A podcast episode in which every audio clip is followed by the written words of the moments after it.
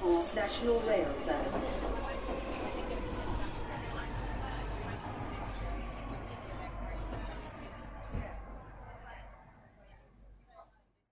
Bine ai revenit în stația Londra. Eu sunt Manuel Cheța de la manuelcheța.com și tu asculti podcastul Un Român în Londra. Suntem acum la episodul numărul 192, imediat episodul 200, denumit Londra de Crăciun. În acest episod 200 vreau să discut despre voluntariat în UK, mai ales că pe 5 decembrie a fost ziua internațională a voluntariatului, despre grandstanding cu Doris și despre lucruri faine în Londra. Acest episod va fi unul mai scurt pentru că îl înregistrez destul de târziu și am și eu doar 24 de ore în zi. Așa că, înainte de orice, să nu uităm că podcastul de față este partea Think Digital Podcast Network și că, bineînțeles, mă găsești pe Podbean, iTunes, Spotify, radio.com și pe YouTube. Pe toate platformele unde asculti acest podcast, nu uita să dai like, share și comment, în așa fel încât să ajungă podcastul la cât mai mulți oameni.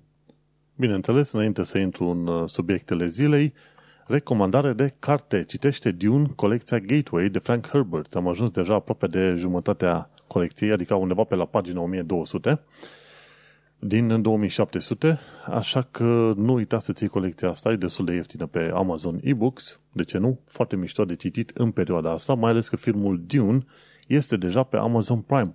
Și cât de curând o să mă uit la filmul ăsta, un film SF super mișto, de vreo două ore și jumate, cât de curând o să am și ocazia să mă uit la film, să văd cât de mult respectă, să zicem, cartea. Bineînțeles, trebuie să vorbesc și să laud câțiva oameni faini din uh, cei de la Rande Hub care se ocupă de Brexit, pe probleme de Brexit și de muncă. Mai sunt cei de la The 3 Million pe Twitter care se ocupă de drepturile europenilor în UK. Mai sunt cei de la Centrul Filia care se ocupă de drepturile femeilor. Centrul Filia are o prezență puternică prin România, desigur. Și eclair.org, un grup de ONG-uri care te ajută și te informează pe chestiuni legate de sclavie modernă. Patru grupuri faine, Rande Hub, The 3 Million, Centru Filia și Eclair.org, grupuri faine care în continuare merită laudate pentru munca super mișto pe care o fac. Și acum să intrăm în subiectele principale ale zilei, respectiv cum ar veni voluntariat în UK.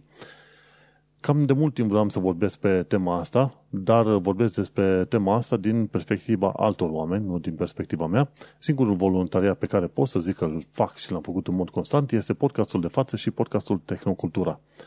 Nu câștig bani, eu chiar bag bani, îmi ia destul de mult timp să fiu în, în ton cu știrile, să fac editare, înregistrare și așa mai departe, așa că eu pot să consider că ăsta este stilul meu de voluntariat pe care vreau să-l fac și pe care l-am făcut de câțiva ani buni de zile. Uite că imediat ajungem la episodul 200. Podcastul ăsta ajunge în scurt timp la 6 ani de zile de când uh, este făcut, așa că, de ce nu? Uite, asta este stilul meu de voluntariat. Și cum Ziua Internațională a Voluntariatului a fost de curând, adică pe 5 decembrie, acest podcast este înregistrat pe data de 7 decembrie, uite că, de ce nu, să vorbim despre voluntariat în UK. Și bineînțeles am pus aici un link către pagina monicaderiv.wordpress.com unde ea vorbește foarte bine despre voluntariatul nu face doar un bine, îți face un bine. Și aici este vorba de faptul că atunci când voluntariezi, tu nu numai faci un bine comunității și grupului pe care, pentru care voluntariezi, ci și îți faci un bine ție ca persoană. Și cred că din toată povestea asta vreau să amintesc uh, un lucru, ceva mai încolo, este să, de exemplu, ce se întâmplă când voluntariezi și citezi. Am întâlnit o grămadă de oameni faini. Întâlnești oameni faini. Și bineînțeles, ajungi să întâlnești oameni faini, să călătorești, să participi la diverse evenimente, ieși din grupul tău de cunoștințe și, bineînțeles, să lași în spate, să zicem, temeri și, bineînțeles, înveți lucruri noi, lucruri utile și înveți nu numai despre munca de voluntariat, ci despre oameni, înveți despre relații, despre muncă și despre propria ta persoană. Și uite-te că în felul ăsta, dacă voluntariezi pentru orice fel de cauze, nu contează, pentru homeless, pentru, ce știu, cauze medicale sau pentru, cum ar fi, cancer research, tu te duci și faci un lucru bine pentru grupul respectiv, faci un lucru bine pentru societate, dar, bineînțeles, faci un lucru bun și pentru tine. Vorba aia, cum, uh, cum zice și în articolul respectiv, pe care îl găsești în show notes, Satisfacția voluntariatului este enormă și nu se descrie, nici nu se poate descrie în cuvinte, iar de plată, cel puțin așa o văd eu, primești un bagaj cultural și social, lucru mult mai important decât cel material. Și da, și atunci, în principiu, care este treaba, în UK se poate face voluntariat destul de ușor și tot ceea ce trebuie să te faci, să faci este să te duci la, în principiu, te duci la charity shops. Pentru că acolo probabil ar fi varianta cea mai accesibilă să faci voluntariat pentru grupuri destul de margin, British Heart Foundation sau Cancer Research. Și atunci vorbești cu ei, le spui ce știi să faci și atunci vor avea un loc pentru tine să faci acel ceva. În principiu, tot felul de grupuri în asta de charity se bucură dacă lucrezi cu ei și o oră, două ore pe săptămână. Dacă lucrezi o zi, cu atât mai bine. Și, bineînțeles, dă bine și în CV, să zicem că vii în UK și totuși nu-ți găsești de lucru sau nu vrei să lucrezi în mod fizic pe undeva. Sau ai alte planuri. Ei bine, atâta timp cât ai voie să fii în UK, bineînțeles, te poți pune foarte bine să faci voluntariat pentru tot felul de cauze care îți plac ție. Și asta te va ajuta, pentru că vei cunoaște oameni, vei învăța mai bine limba țării în care ești în UK și vei învăța și sisteme de lucru. De exemplu, dacă lucrezi în gen locuri cum ar fi charity shops, înveți cum funcționează un magazin, cum să aranjezi un produs, cum să folosești casa respectivă de marcat și așa mai departe. Și atunci vezi cum uh, poți îmbunătăți viața oamenilor care vin pe acolo, că la un moment dat vin și oameni care au chef să discute cu cineva. Poate tu ești prima persoană cu care discută în ziua respectivă și atunci ai, ai o metodă prin care poți să aduci ceva mai multă valoare decât munca fizică pe care o pui pe acolo. Și la fel, mi se pare că o perioadă bună și ambasada României primea voluntar pentru tot felul de lucruri. Și te puteai duce acolo să ajuți cu pașapoarte, aranjatul de pașapoarte, împachetat și așa mai departe. Și, bineînțeles, cu ocazia asta, ai văzut puteai învăța și vedea cum funcționează o ambasadă, cum e structura de oameni, cum este să lucrezi cu români din uh, punctul de vedere al autorităților. Un lucru foarte interesant. Când te gândești la voluntariat, în genere, trebuie să te gândești la ideea de valoare, că stai să te gândești dacă într-un uh, grup de oameni sau chiar și într-un parteneriat unul dintre oameni nu aduce bani sau nu aduce un salariu, asta nu înseamnă că este o problemă. Trebuie să te gândești la ideea de valoare. În uh, grupurile de muncă, de exemplu, dacă te uiți, te-ai gândi, uite, un developer uh, aduce valoare sau munca pe care o face el generează 5.000 de dolari, dar uh, alți oameni pe lângă nu generează aceeași valoare ca bani. Și stai să te gândești valoarea, că la asta te gândești, valoarea a ceea ce faci tu în voluntariat nu se măsoară în banii pe care, pe care îi aduci tu sau valoarea ta ca muncitor oarecare. Nu, aduci, nu, nu se uh, limitează numai la banii pe care îi aduci tu, ci și în uh, ceea ce face sau ceea ce ai tu sau ceea ce creezi tu în jurul activităților tale. Da, și la voluntariat când te duci, te poți uita că ajuți oamenii cu organizarea sau ajuți pe cineva să ducă bagajele dintr-o parte în alta sau te poți duce la cine știe ce alte charity shops care nu sunt organizați foarte bine cu tablouri sau cu ce vrei tu pe acolo și să zicem, în loc să car tablourile de colo-colo, la un moment dat, ce zici, băi, hai să le aranjăm puțin mai bine și mai deștept și o să le vindem uh, mult mai ușor. Hai să scoatem cele mai frumoase mai în margine, le punem la nivelul ochiului și poate așa reușim să le vindem.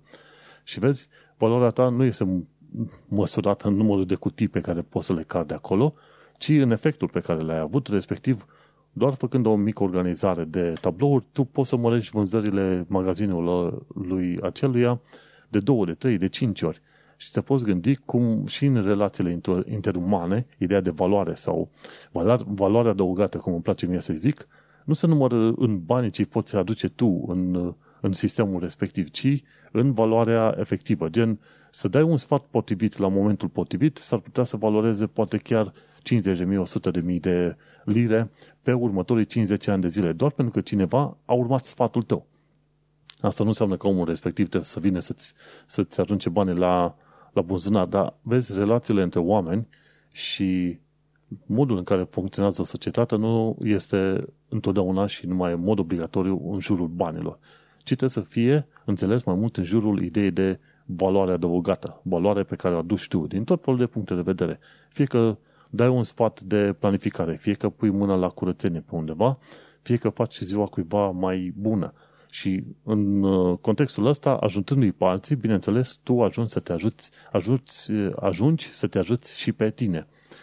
Și uite cam asta este ideea cu voluntariat. O să vedem pe monicaderiv.wordpress.com dacă mai publică ceva articole noi, interesante, legate de voluntariatul în UK cu ceva mai multe detalii de, de ce doar, să zicem, 30-40% din banii din charity shops ajung cu adevărat la destinația finală și ce se întâmplă. Ideea de economie, să zicem, circulară și modul în care societățile, comunitățile locale sunt susținute prin, cumva, prin acele charity shops. Că, vorba aia, când vii și lași un produs la un charity shop, tu nu numai că ajuți cauza respectivă, dar cumva ajuți și angajații de acolo și ajuți și oamenii care vin să cumpere din acel charity shop. Și e o, e o încrengătură foarte interesantă, așa că abia aștept să văd mai multe detalii publicate pe blogul respectiv. Al doilea subiect care m-a interesat așa pe ultima săptămână, dar cred că de ceva bun timp, este modul în care Tories fac un grandstanding, grandstanding gen se bat cu pumnul în piept că ei sunt cei mai buni și cei mai virtuoși și cei mai simpatici de pe planetă. Când, bineînțeles, ceea ce am văzut eu de la ei din ultimii 5 ani de când sunt în UK, multă minciună și multă prefăcătorie și multă chestiune asta, multe ascunzișuri, multe ascunzișuri. Când te duci și tu, ca reporter, să zicem, îi întrebi de ce vreți să luați anumite decizii foarte urâte, la un moment dat o să descoperi foarte curând că politicienii au niște fraze pe care le învață motamo și le repetă, le repetă și le repetă până când uh, eventual jurnalistul se plictisește să întrebe de detaliile specifice și să vadă de ce oamenii respectivi, gen uh, conservatorii, au mințit în situația aia sau de ce au luat niște soluții uh, total, au luat niște acțiuni total nepotrivite. Și când discutăm de grandstanding, am aici o serie de știri din astea pregătite așa pestrițe, una dintre ele este legată de soluții proaste pentru situația refugiaților care trec uh, canalii, canalul Mânecii. Oamenii respectiv sunt disperați și omul disperat aia va face. Va stări gardul, se va arunca în fața trenului, va încerca să moară, să noate pe canalul Mânecii, chiar dacă e, există riscul să moară.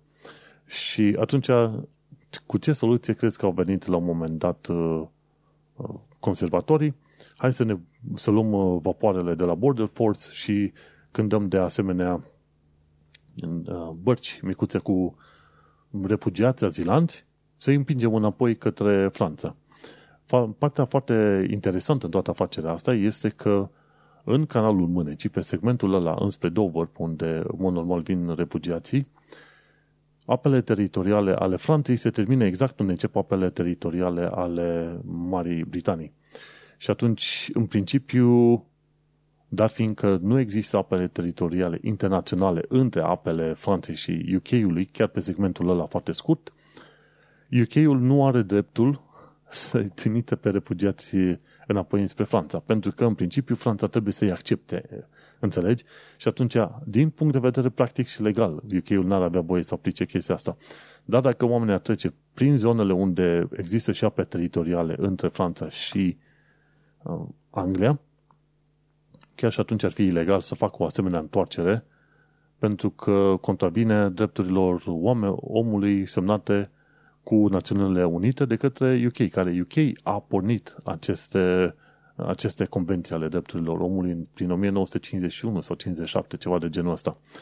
Și uite cum conservatorii, în momentul de față, se bat cu pumnul în păpt și spun, băi, noi vă protejăm de amărâția de azilanți, vedem, vă arătăm noi cum le dăm cu bâta în cap. Pe când problemele mai mari și mai interesante în UK nu sunt acei azilanți care sunt, ce știu, anul ăsta au fost vreo 20.000, dar de fel erau câteva mii. Nu sunt aia. Problemele mari ale societății britanice sunt, de exemplu, sărăcia, mai ales din zona de nord și de nord-est, tăierile de fonduri acolo unde nu trebuie, mai ales în chestiuni ce țin de poliție, pompieri, judecătorii și așa mai departe, și corupția, cel puțin a conservatorilor, pentru că asta am putut să o văd în ultimii câțiva ani de zile. Astea sunt problemele reale ale UK-ului, nu faptul că niște amărâți, într-adevăr, vor să vină în UK. Și așa că grandstanding, asta înseamnă, se arată că sunt puternici și dau cu buta în cap tocmai ălora care n-ar avea metode de protecție, înțelegi? E ușor să bați unul care nu, nu, nu poate să dea cu pumnii înapoi. Și o altă chestie tot legată de grandstanding e faptul că politicienii conservatori refuză să recunoască faptul că noua asta legea lor la care lucrează în perioada asta, Nationality and Borders Bill, încalcă normele internaționale. Chiar, chiar spune, printre variantele pe care vor să le aplice ei, este să împingă dinghii, să acele bărci înapoi. Ori chestia asta ar fi ilegală și deocamdată e și ilegală conform normelor UK și ilegală conform normelor internaționale. Cel mai probabil nu se va aplica pentru că inclusiv uh, polițiștii din cadrul uh, sindicatelor poliției au spus că vor refuza să facă așa ceva. Așa că ce, ce putere va avea legea aia? Nu. Nu va avea, doar va arăta că conservatorii zic că ei sunt de partea cu law and order. Ori problema e cu chestia asta de law and order, în primul și primul rând, înainte de a face ordine, tu trebuie să vezi unde și la ce trebuie să faci ordine. Dar, din nou, e grandstanding de la uh, conservator, ca să, zic, să zicem așa. O altă chestie ce ține tot de grandstanding este faptul că au fost tinerele astea, ok, tinere și proaste, cum a fost Sabina, Sabina, Sabina Begum, cred, da, cred că așa era numele ei, la 14-15 ani a visat ea să fie soție de luptător în Siria. Și împreună cu alte fete pe acolo s-au dus. Ele când au ajuns acolo, normal că n-au descoperit viața pe care credeau că o să o descopere, gen soție de uh, credincioși, religioși, fundamentaliști. O bună parte din fetele astea care s-au dus acolo, păcălite de mirajul ăsta unui califat islamic, au ajuns violate, copii omorâți și așa mai departe, copiii lor la rândul lor omorât. Iar ok, ce a zis? Nu e nimic, mă spăl pe mâini de, de ele, de fetele astea, și le anulează cetățenia, fără să informeze, fără nimic. Ori este debatable că acele fete s-au dus acolo în ideea că vor în mod necesar să susțină terorismul. Și acum există tot mai multe grupuri de astea de drepturi ale omului care cumva luptă pentru fetele respective să le readucă în UK. Și interesantă chestie, tot pe chestia asta merge, merge și guvernul conservator. Băi, dacă nouă ni se pare cumva că face o chestie neok, ok, o să-ți anulăm uh, cetățenia. cetățenia, bule, pașaportul, ce, tot ce putem face, fără să mai respectăm normele legale de verificare și așa mai departe. În privința anulării cetățeniei, Home Office are are oarece putere, ca să zicem așa, dacă cumva te bănuiește că ești implicat în activități teroriste. În cazul ăla, ți se, ei îți anulează cetățenia instant și gata. Ori nu știu cât de teroriste puteau să fie fetele astea care s-au dus în Siria, sincer, până la urmă. Și aici este o discuție interesantă de avut în legătură cu modul în care home office poate anula cetățeniile oamenilor, respectiv pentru anumite chestiuni. Într-adevăr, pentru anumite chestiuni destul de grave, terorism, pentru public uh, order offenses, ceva mai uh, serioase și alte chestii, știi? Dar, pe de altă parte, este interesant de văzut cât de ușor se conservatorii, cel puțin, vor să se spele pe mâini de cei care ar fi, să zicem, indezirabili. Ori, până la urmă, dacă dai și de câțiva indezirabil, trebuie să vezi cum educi. Mai bine, hai să zicem că nu mai poți să-i reformezi pe oamenii ăia. Dar uh, adevărata mișcare care trebuia făcută era, băi, cum îi integrezi pe oamenii ăia? Cum ajungi la un moment dat să creezi o societate în care oamenii ăia să nu vrea să facă atacuri teroriste? O discuție asta n-a fost ever uh, în, uh, în plan. Ci, bineînțeles, conservatorii fac grandstanding creând un om de paie undeva și bătând la omul ăla de paie și arătând, zice, băi, așa noi ne batem cu relele vieții. Dar uh, relele vieții nu sunt faptul că sunt, uh, s-au dus niște fete în Siria, blege, proaste, cum, sunt, cum au fost ele în mintea aia lor atunci, ci problema principală este că cumva sistemul britanic le-a scăpat printre degete. De ce au plecat în primul și în primul rând de acolo și cum de au reușit să plece să, să, ajunge, să ajungă în Siria, ok? Cine le-a verificat și așa mai departe, ok? Și cum s-a ajuns că cei mai mult, cele mai multe atacuri teroriste din UK sunt făcute de către oameni născuți și crescuți aici în UK. De ce se ajunge acolo? Iar, iar conservatorii nu aduc în discuție treaba asta. Băi, cum să, să ajungem în punctul ăla? Iese nașpa, da, ok, bagă pe ea la închisoare, dar hai să înțelegem și de ce s-a ajuns în punctul ăla. Iar conservatorii nu, ei merg, noi vrem pedepse cât mai mari. Ok, tu vii cu bățul, dar vină și cu, e, e teoria, carrot and stick. Vii cu bățul, dar vină și cu morcovul. Învață omul ăla să mănânce un morcov, un fruct, ceva cum trebuie, adică integrează-l. Caută să afli și de ce să ajunge la chestia aia. Iar uh, conservatorii ce mi-au arătat în ultimii câțiva ani de zile e că sunt interesați să arate că dau cu buta în stânga și în dreapta, de preferat în, în oameni și în grupuri care nu pot riposta, și mai apoi te vor umple de minciuni, după care poți să mergi pe mai departe, fără să îi invite la discuții reale, să vadă ce putem schimba într-adevăr în societate. Din punctul ăsta de vedere, conservatorii pentru mine sunt efectiv un PSD-ul din, din România, altfel n-am ce zice. Din păcate, n-am apucat să văd cum ar fi o guvernare laburistă, să înțeleg despre ce este vorba. Am mai vorbit cu câțiva oameni legate, legate de ca, le, guvernări mai vechi laburiste și nici alea nu erau prea bune.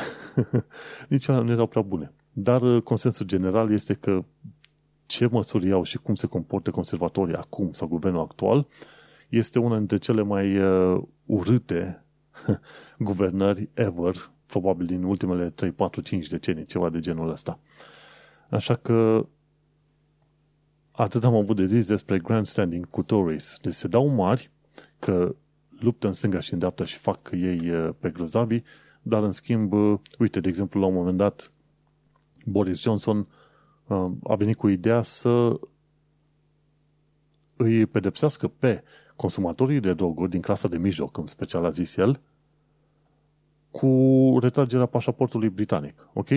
Ori chestia asta este foarte ciudățică așa, în primul și în primul rând, pentru că pașaportul britanic este folosit și ca act de identitate și ca act de transport. Și atunci ce faci? E ca și cum ai fi în România, faci o ilegalitate într-adevăr, dar pe aia ți se anulează buletinul. ca să ce?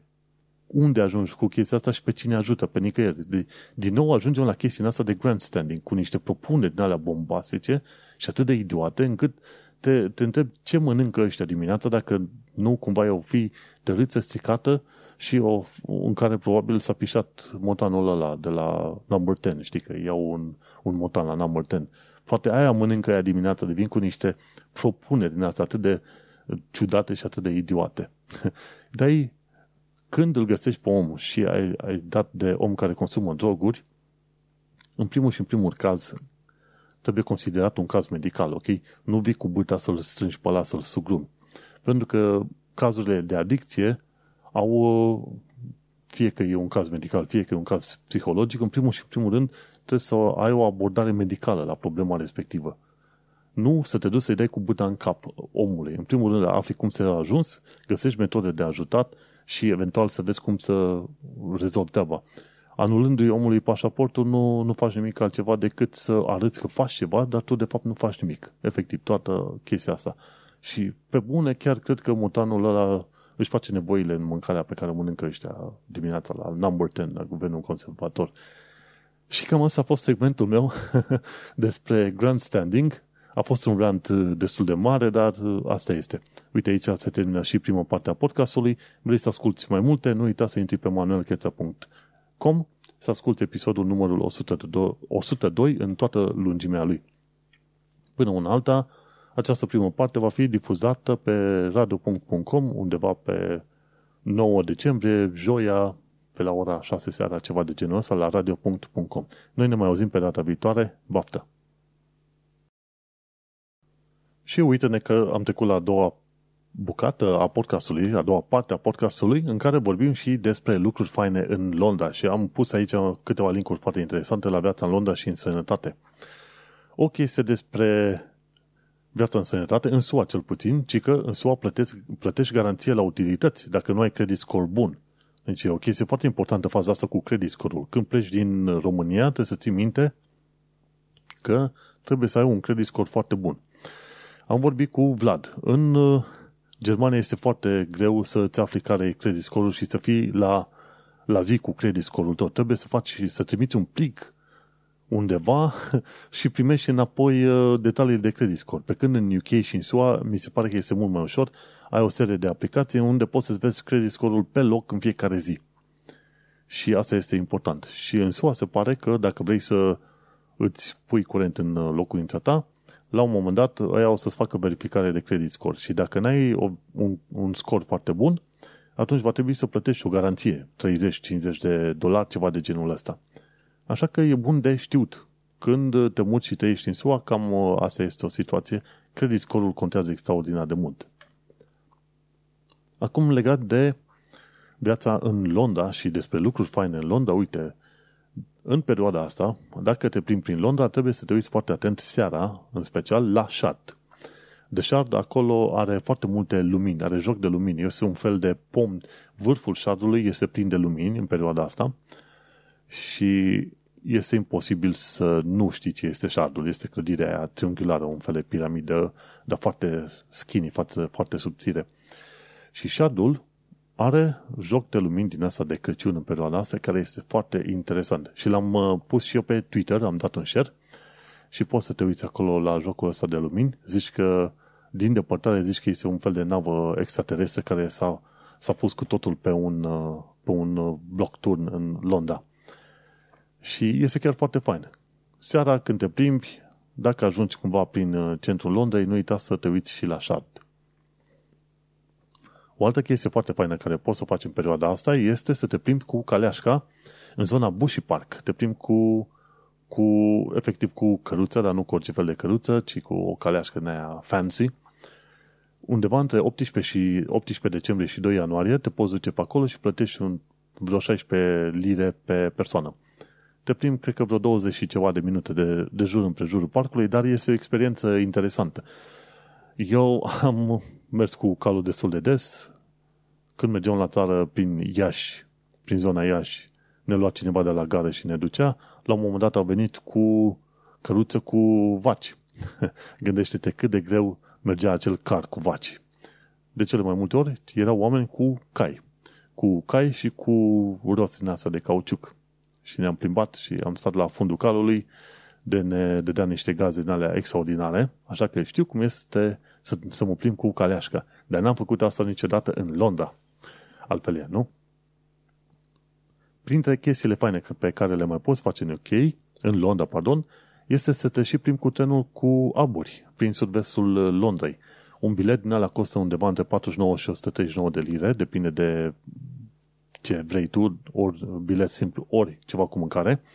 Se numește Steam Dream Tours, sunt tururi făcute de Steam Dream, e tren cu aburi, efectiv tren cu aburi cum era în vremurile de demult, și pleacă din London Victoria Station și poți să mergi cu acel tren doar în datele de 13, 14, 20 și 22 decembrie și atât.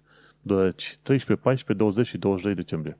Hai să vedem cum, când ar fi alea. Deci în data de 13 ar fi lunea viitoare, 14 ar fi marțea viitoare și după aia ar fi iarăși într-o zi de luni și într-o zi de miercuri, peste o săptămână. Și tot zic, că o să mergem cu trenul cu abur să vedem cum este. Bineînțeles, în mod sigur e modernizat. nu ai condițiile exact de acum, ce știu, 100 și 50 de ani de zile de mers cu trenul. Dar uh, ar fi o experiență foarte faină să te duci pe acolo. Caută Steam Dream Tours în Londra. O altă chestie foarte faină ce o poți face este să te duci pe la universități, să vezi Open Days. Am fost în ultima perioadă pe la mai multe universități, am văzut și eu cum este treaba pe acolo și, sincer, o să vrei să te duci aproape la orice fel de universitate din UK. Uh, și cred că ar trebui să fac un episod puțin mai lung vor, uh, legat de admisia la universități. Și cel puțin dacă ai pre-settled status sau settled status și ești în UK, poți apela la guvernul UK să primești un împrumut, ca mai apoi să intri la tot felul de facultăți. Și chestie interesantă, de exemplu, Greenwich University îți permite să intri la universitate chiar cu nota 7 la BAC. Eu, în altă universitate, mi se pare că e Westminster University, ți se cere să ai măcar nota 8 la, la BAC. La BAC? Da, exact, la, la BAC. Universități de top, gen UCL, Kingston și ce vrei tu pe mai departe, alea de obicei cer să ai la BAC 950. Aia să se ducă numai cei de top. Informația interesantă este că dacă ești mai înaintat în vârstă și ai ratat intrările atunci la 20 și ceva de ani, când se termină prima uh, liceu, când ai terminat tu liceul, se, se ia în considerare experiența comercială. Hai să zicem că vrei să te duci la Westminster, dar tu ai luat șapte. Și atunci, pentru diferența aia de un punct, tu vorbești cu cei de la universitate, de la admissions, și le spui, băi, vreau să intru la voi, dar pe ruta netradițională, una la una am și notă mai mică la, la BAC, dar pe de altă parte, în schimb, am o uh, experiență comercială și se, e ceva wiggle room, se poate cumva negocia să poți intra la facultate și sunt anumite situații în care dacă se consideră că n-ai experiența necesară, faci un foundational year. La cele mai multe facultăți nu trebuie să facem, înțeles că se fac uh, foundational year la facultățile care sunt mai căutate, cele mai din top. Și mi se pare că există și un sistem în UK, un fel de ONG la care poți apela ca să înveți mai multe detalii despre admisii la universități. Dar o să vorbesc ceva mai pendelete în viitor, când mai aflu și eu mai multe detalii. Ideea este că la o bună parte din universitățile din Londra, ca să zic așa, nu trebuie note enorme ca să intri. Poți să intri la o universitate de cu un nume vechi, de exemplu, cum e Greenwich, de 400 de ani de zile, cu nota 7 la BAC. Ori dacă stau să mă gândesc bine, prea puțin sunt oamenii care au luat 7, că cei mai mulți oameni care au luat bacul până la urmă l-au luat cu 7.30, 7.50, spre 8 încolo, ceva de genul ăsta, știi? Așa că, why not? Go for it. Dacă ești în UK, bagă-te cu curaj la universitate, pentru că, într-adevăr, e și o, e, e o diplomă bună de avut și, bineînțeles, e vorba să ai și o experiență chiar foarte faină. Și o ultimă chestie legată de Londra, că aia zic, lucruri faine în Londra, uite că dacă te duci la Natural History Museum în South Kensington, o să vezi că T-Rex-ul de acolo de prezentare, dinozaurul T-Rex, care l-au construit ei pe acolo, este un model destul de mare, adică T-Rex-ul respectiv cred că ar avea o înălțime de 3-4 metri. E bine, acel T-Rex, acel uh, dinozaur, a primit un plover de Crăciun. și ci că au lucrat vreo 100 de ore oamenii de la firma care au creat acel plover să facă ploverul pentru dinozaurul respectiv. Și un plover de Crăciun foarte interesant. Tyrannosaurus Rex. Ci că ploverul ăla e uh, de 12 ori mai mare decât un plover normal de om. Ploverul normal poate fi cumpărat pe acolo. Nu știu care este prețul, dar în fine. Din ce am uh, înțeles eu, o să rămână cu ploverul pe el probabil până la Crăciun sau poate chiar după Crăciun. N-am văzut uh, cât timp va rămâne pe acolo, știi? Și este foarte interesant. Dacă vrei să vezi un uh, Tyrannosaurus Rex într-un plover, bineînțeles o să vezi modelul respectiv, ci că e animatronic. Asta înseamnă că se și mișcă, cel puțin capul îi se mișcă de colo-colo. Nu, este chiar, nu sunt chiar oasele de dinozaur, ci este un model construit din plastic sau ceva de genul ăsta. Dar uh, e o metodă bună prin care ăștia de la National, Natural History Museum au câștigat uh, ceva notorietate, inclusiv uh, în America și în alte părți, cu acest dinozaur îmbrăcat în plover de Crăciun cum am zis de multe ori, în Londra ai foarte multe activități de făcut, trebuie doar să vrei. Sunt activități pentru entuziaștii de vin, de exemplu, pentru cei care vor să vadă istoria computerelor, pentru cei care vor să vadă istoria științei, da. Și așa mai departe. Pentru evenimente, pentru party, pentru muzică, orice vrei tu, teatru, teatru, orice, tehnologie, orice vrei tu, Există ceva pentru fiecare, pentru gustul fiecăruia. Dacă ai o pasiune, în mod sigur găsești ceva pentru pasiunea ta în Londra. Iar acum să continuăm cu știrile pe care le-am uh, cules în ultima perioadă. Bineînțeles, despre parte dintre ele am vorbit la secțiunea de grandstanding cu tow race, dar ce mai aflat de curând este că varianta asta Omicron va duce la 100.000 de infectări pe zi în ianuarie. Deja cam asta, cam asta se întâmplă. Delta deja va fi o variantă care va duce, va fi pe extinție, nu va mai exista în curând. Și asta înseamnă că undeva prin perioada lui februarie, cei mai mulți oameni vor avea Omicron și sunt uh, șanse foarte mari ca și eu și tu și mulți alții să prindă varianta asta. Din ce am înțeles eu, este mai contagioasă, dar este mai puțin periculoasă decât varianta Delta. Și după cum s-au observat în uh, toate, în toate versiunile astea de coronavirus, au devenit mai contagioase, dar mai puțin periculoase. Mai contagioase, dar mai puțin periculoase și totuși vârsta de oameni afectați s-a mutat cumva mai pe stânga, pe spectru de, adică bătrâni fiind dreapta, tineri fiind stânga. Încep să fie afectat tot, tot mai mulți tineri. Și speranța ar fi, cum am mai zis de mai multe ori, e ca la orice variantă să ajunge COVID la un moment dat, să, să ajungă cât de cât pe nivel cu gripa sau dacă nu, ceva mai simplu gen nivel de răceală prin care să poți trece, poate chiar fără vaccin. Și deocamdată varianta asta Omicron este încă puternică și dat fiindcă vor fi 100.000 de cazuri de infectări pe zi, te poți gândi că la un moment dat o parte dintre ei vor ajunge în spital. Așa că, din nou, va fi o iarnă foarte complicată. Și dat fiindcă nu mai există acel lockdown, vor fi oamenii care, în mod normal, s-ar fi, fi infectat cu gripă și pe lângă ei vor mai fi și cei de COVID. Și uite-te că în situația asta, spitalele vor fi iarăși pline. Ideea interesantă în toată povestea asta este că guvernul UK cumva speră să îi convingă pe oameni să se vaccineze, să aibă acel vaccin rapel booster shot.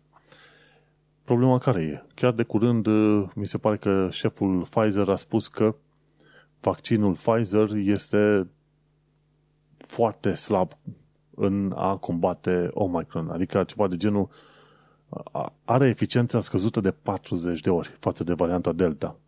Ceea ce înseamnă că vaccinurile care există în momentul de față îți oferă ceva protecție, dar nu cum ți-ar fi oferit împotriva variantei Delta.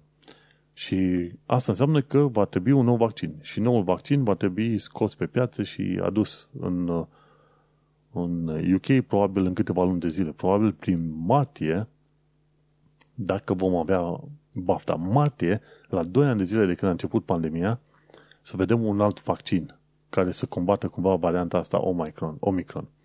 Vedem, până atunci, se pare că în UK s-a aprobat Sotrovimab, un uh, alt medicament și tratament împotriva uh, COVID-ului. Oricum, la, la aproape 2 ani de zile de când a început pandemia, UK este destul de bine poziționat să facă cumva față pandemiei ăsteia. Dar nu foarte bine și, bineînțeles, sunt aproape sigur că nu s-au învățat lecțiile care trebuiau învățate la momentul potrivit. Așa că vom trăi și vom vedea. Ce am aflat din, de curând este faptul că Londra are o nouă echipă de critical care pe tura de noapte. Și oamenii ăia sunt angajați din ambulanța aeriană. În mod normal, ambulanța, adică aeriană, cea pe elicopter, funcționează doar în timpul zilei. În timpul nopții, din ce am înțeles eu, nu are voie să zboare. Așa că pe timp de noapte, cei de la ambulanța aeriană sunt, se duc în echipe diverse în ceea ce se numește critical care. Adică la cazuri în care oamenii ăia sunt șanse mari să moară dacă vine o ambulanță normală să-i transporte la spital. Și caută să-i uh, salveze chiar acolo în momentul respectiv, dacă se poate. Bun de, bun de știut. O altă chestie interesantă ce am aflat-o de curând este că TFL ar putea închide linia, posibil linia Circular din centrul Londrei, dacă guvernul UK nu ajută cu niște bani. Și aici iarăși ajunge la guvernul UK care arată că vor să arate că îi economisesc bani și lovesc unde? În TFL. Și lovind în TFL, lovesc de fapt în oamenii care sunt uh, aici. Și uh, uite cum uh, e posibil că dacă guvernul UK nu participă cu niște bani, una, două linii de metrou vor trebui închise pentru că metroul uh, londonez nu o să-și permite să le țină deschise. Interesantă chestie, metroul londonez își obține 75% din necesarul de fonduri din bilete. Din toate țările vestice, metroul londonez este cel mai eficient într-un fel. Uh, Sânge cei mai mulți bani. Mai toate restul uh, metrourilor din zona vestică ajung până la 40-45% din bani din bilete. Restul sunt subvenționați de la guvern. Ori în UK, subvențiile de la guvern sunt sub 25%. Chestie interesantă. Și și așa, guvernul vrea să mai taie din bani. De ce? Pentru că guvernul e conservator și în, uh, în uh, vârful uh, autorităților locale este un laborist. Și de ce nu? Hai să-i arătăm laboristului că îi dăm peste bot. Și vezi cum luptele astea de partid efectiv duc să rănească, atacă și rănesc oamenii care n-au, n-au vină în problema asta. Ce este interesant de știut și despre metrou este că dacă este linia plină, stația plină undeva, nu te înghesui să intri. De ce? Pentru că, uite, de curând o femeie a căzut direct pe linia de aia electrifica, electrificată. Și, efectiv, chiar oamenii povesteau acolo, domnule, atât de tare a fost încurentat încât a ieșit fum din ea, din toate părțile. Pe mâini, la picioare, peste tot și nu se știe dacă a supraviețuit sau nu. Și de ce? Pentru că era, era platforma prea plină și oamenii au căzut. Și nu, nu este un caz singular. Există foarte multe situații în care ca oamenii cad. Cei mai mulți supraviețuiesc. Dar sunt și câțiva oameni pe an care mor când uh, se împiedică sau sunt împinși pe platformă. Așadar, dacă vezi că este o platformă foarte plină, efectiv nu te duci și nici nu împinge.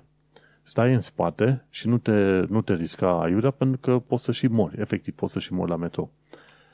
O chestie interesantă și pozitivă ce am aflat de curând este faptul că doi polițiști care au distribuit poze cu victime ucise au primit 33 de luni de închisoare și au fost, bineînțeles, dați afară din poliție. Și asta este important de știut. În, cel puțin în orașele mari, polițiștii sunt lua, ținuți la standarde ceva mai înalte.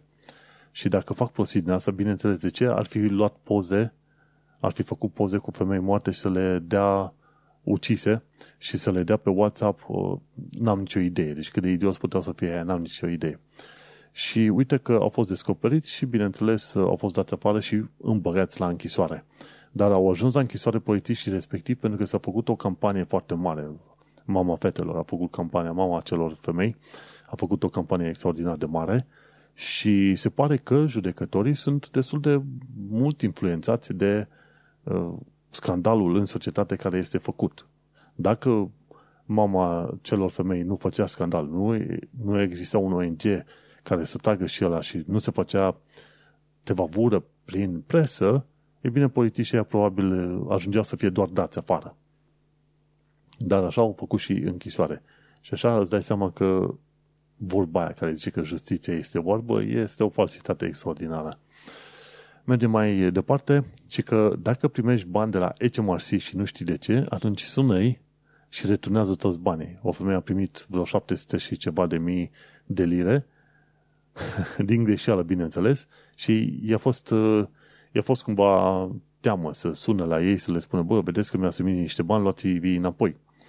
Și acum ajunsese să și cheltuie vreo 20 de mii din banii respectiv și se se, se, acum stă la cheremul HMRC ca să îi stabilească ea ce, ce sumă trebuie trimisă înapoi.